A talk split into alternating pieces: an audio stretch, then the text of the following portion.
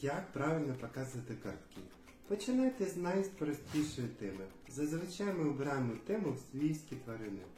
Перед фокусом обов'язково промовляйте тему, яку ви будете показувати малюкові. Скажіть, що зараз будемо дивитися тему «Свійські тварини» і починайте фокус. На одну картку приділяємо 1-2 секунди. Показуємо швидко та з емоціями. Наприклад, собака, кішка, коса, хом'як, кролик.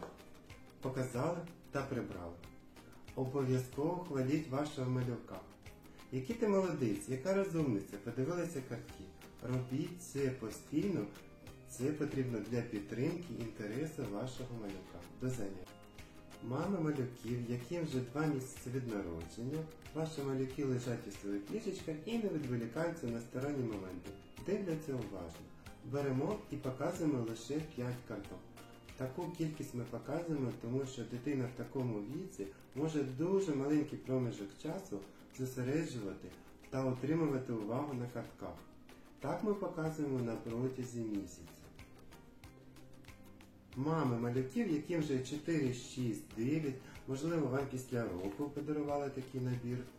Ваші малюки вже підросли і здатні за одне заняття дивитися більшу кількість карток. І можуть зараз подивитися і 10, і 15 карток.